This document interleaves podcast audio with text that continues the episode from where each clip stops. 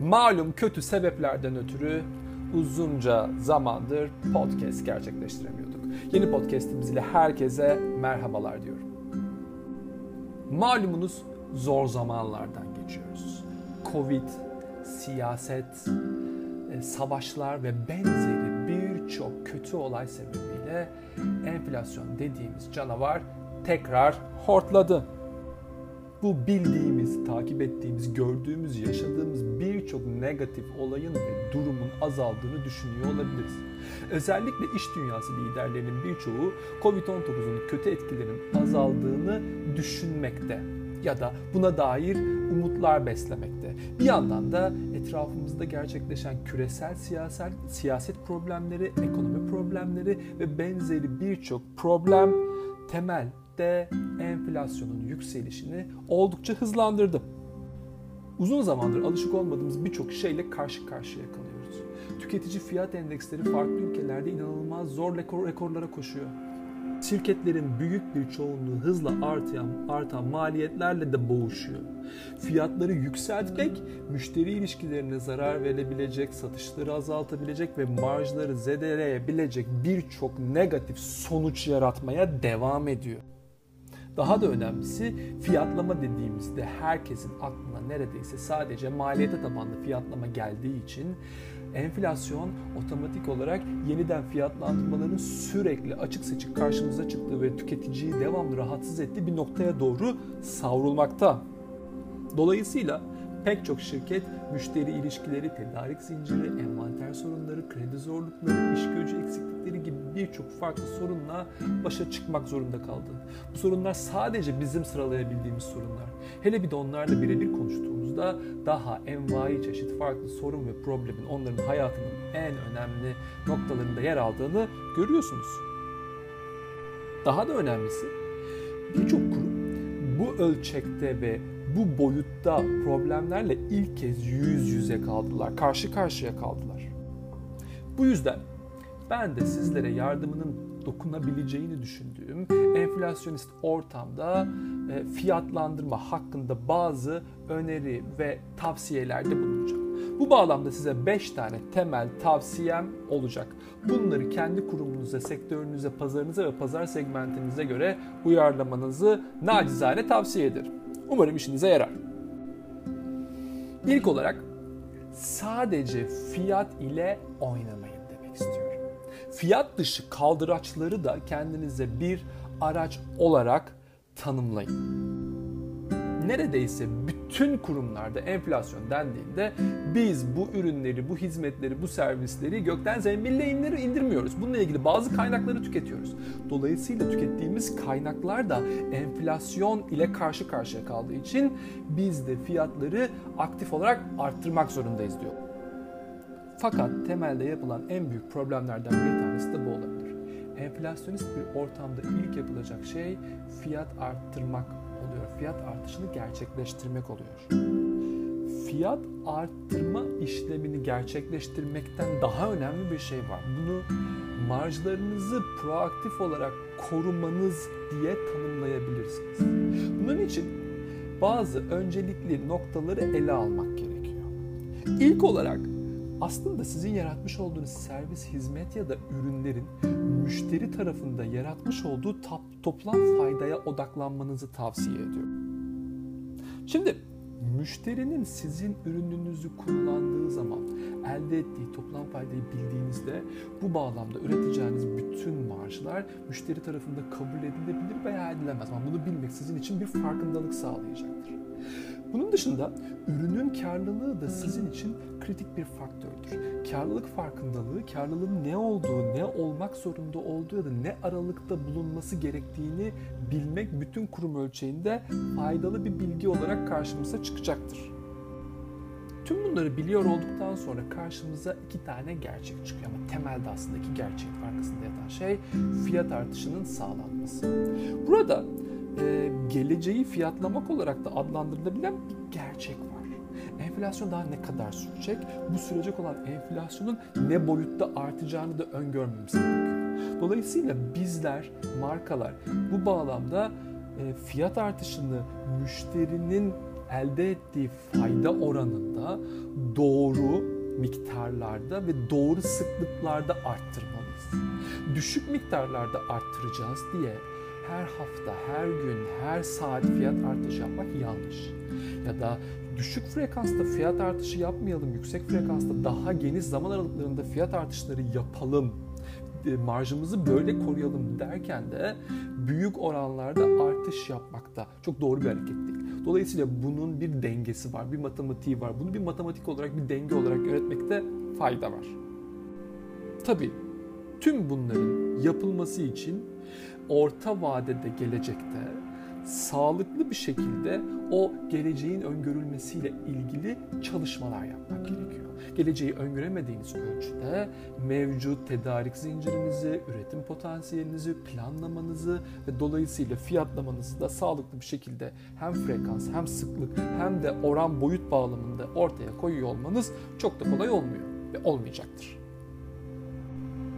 İyi donanımlı olan şirketler piyasayı takip etmek yerine metriklerle desteklenen marjları dinamik olarak korumaya çalışıyorlar. Bunun için daha cesaretli, geleceği öngören fiyat artışı politikaları geliştirmek gerekiyor. Bu geleceği fiyatlandırmak olarak anlaşılmamalı. Hatta bunun ötesinde müşterinin algısını zedelememek olarak algılanmalı. Çünkü temelde rekabetin gerçekleştiği yer müşterinin kalbi, zihni. Bu bağlamda yapılacak çalışmalar stratejik öngörüler ile belirlenen fiyatlandırma e, taktikleriyle gerçekleşmeli. Tabii bu hiç kolay değil. Bunu yaparken gerçekten hoş görünmeyen bazı e, somut hamleler ortaya koyabilirsiniz ve koyacaksınızdır da. Ama burada temel nokta neydi? Müşterinin elde ettiği toplam fayda.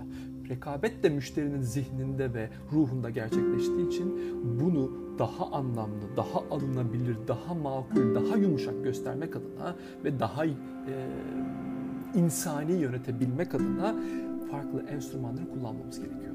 İndirim, promosyon gibi araçlar burada müşterinin sağlayıcı şey burada müşterinin e, zihnindeki memnuniyeti sağlayacak en önemli asetler olarak karşımıza çıkıyor. Dolayısıyla burada marketingin, ticari pazarlamanın e, elindeki varlıkları, e, işleri çok doğru bir şekilde kullanmamız gerekiyor.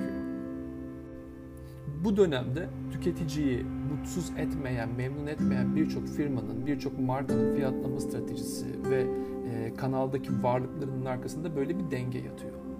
Sık fiyat arttırma ve yüksek ya da yüksek e, yüksek miktarlarda artış yapmanın optimum dengesini yakalamaya çalışıyorlar. Takibinde de müşterideki o güvensizlik ya da memnuniyetsizlik hissini yok etmek adına kar mar- bir yandan da kar marjını e, korumak bağlamında indirim ve promosyon gibi araçları çok iyi ve çok aktif kullanmaya çalışıyorlar. Bunun dışında ikinci konu ise fiyat değişikliğini bir sanat gibi düşünmek diyebiliriz.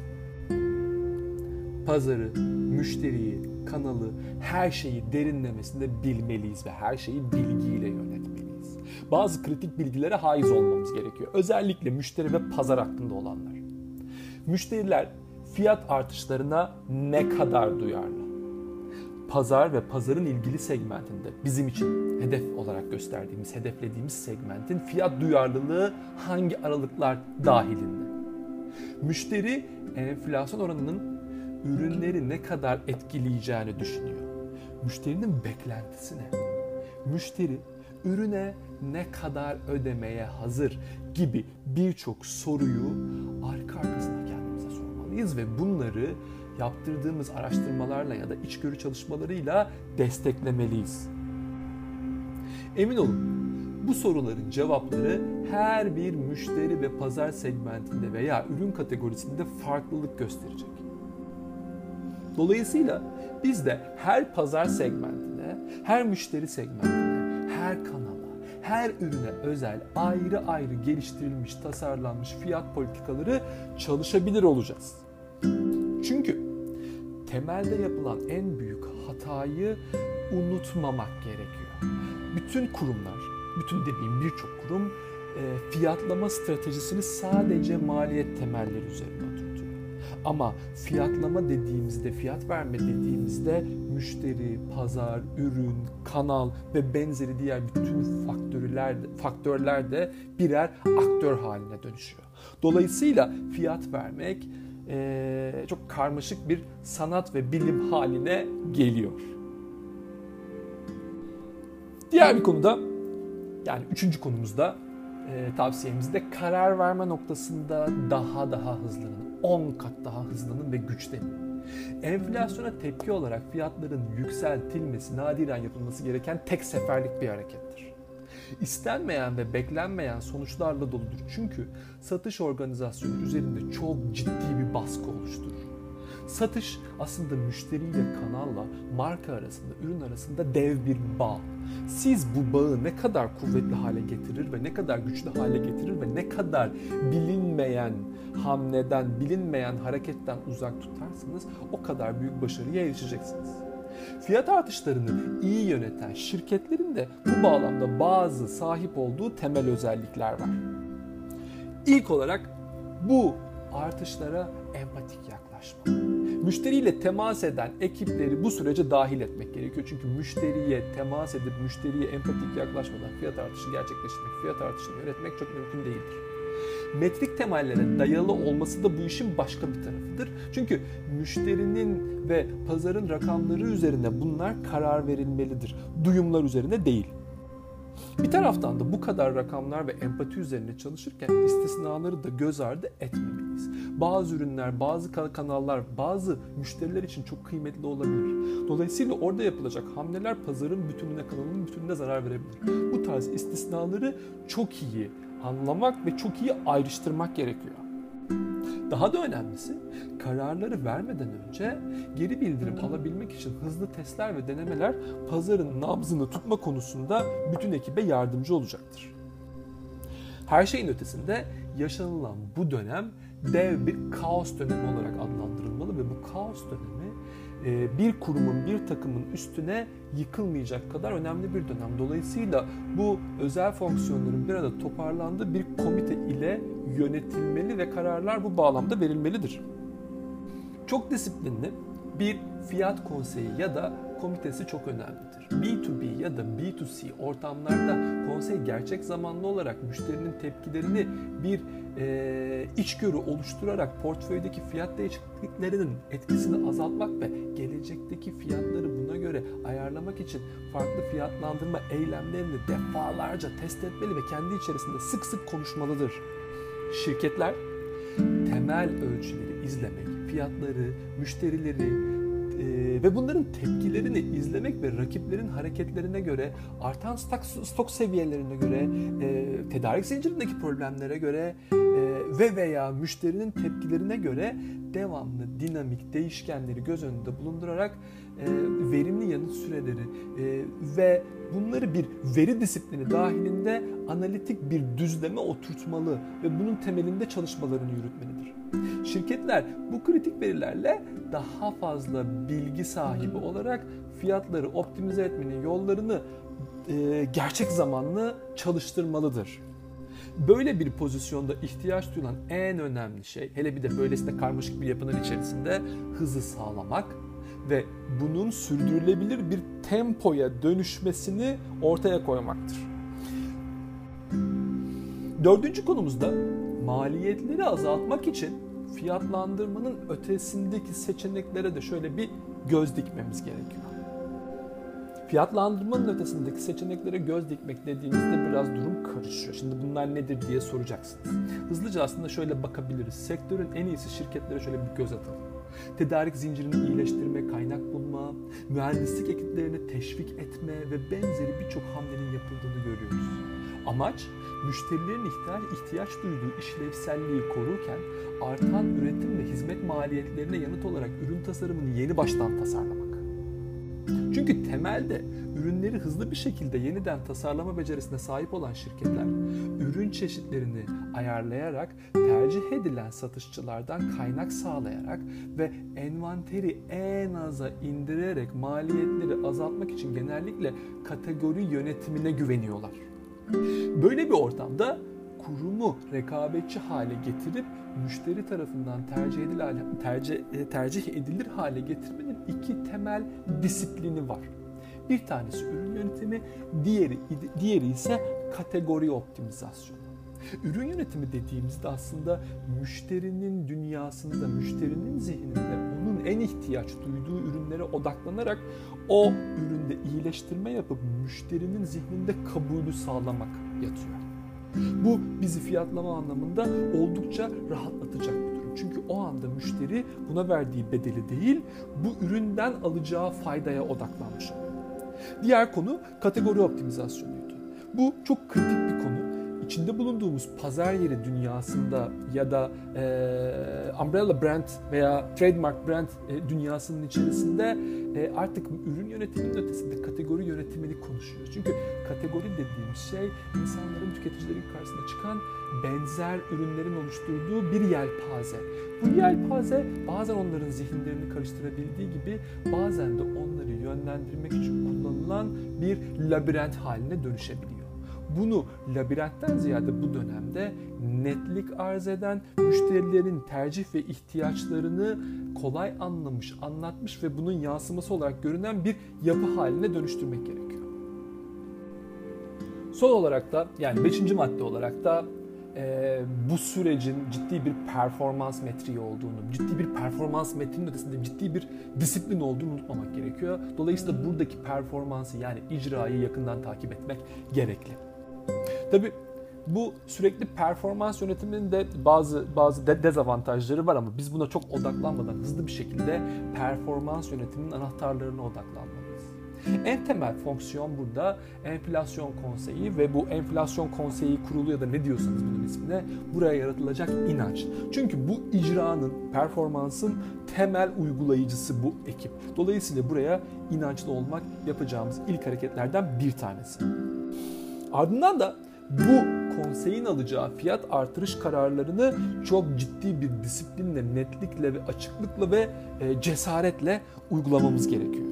Tabi uygularken aynı zamanda müşteriden gelen geri bildirimleri, tepkileri de hızlı bir şekilde karşılamamız gerekiyor ve bu tepkilere karşılık e, hızlı reaksiyonlar üretmemiz lazım. Tabii bu reaksiyonları üretmek hiç de kolay olmuyor. Çünkü eğer siz bu reaksiyonları önceden takip edip, önceden tahminleyip, bunlara uygun veri setlerini önceden tasarlarsanız bunlara uygun reaksiyonları hızlıca verebiliyorsunuz. Dolayısıyla bu yüzden performansı arttırmak için çıkabilecek, var olabilecek tepkileri önceden tasarlamak ve bunun öngörüsünü yapmayı samimiyetle tavsiye ediyorum.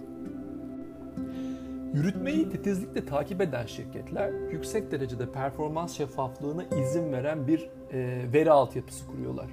Bu yolculuğun e, başlarında şirketler için fiyatlandırma konseyinin ihtiyaç duyduğu bilgileri onlara vermek, onları bu bilgilerle donatmak, bunun için veya bir sonraki enflasyon döngüsünün çok ötesinde sürecek bir performans kültürü oluşturmak için çok kıymetli bir adım haline geliyor.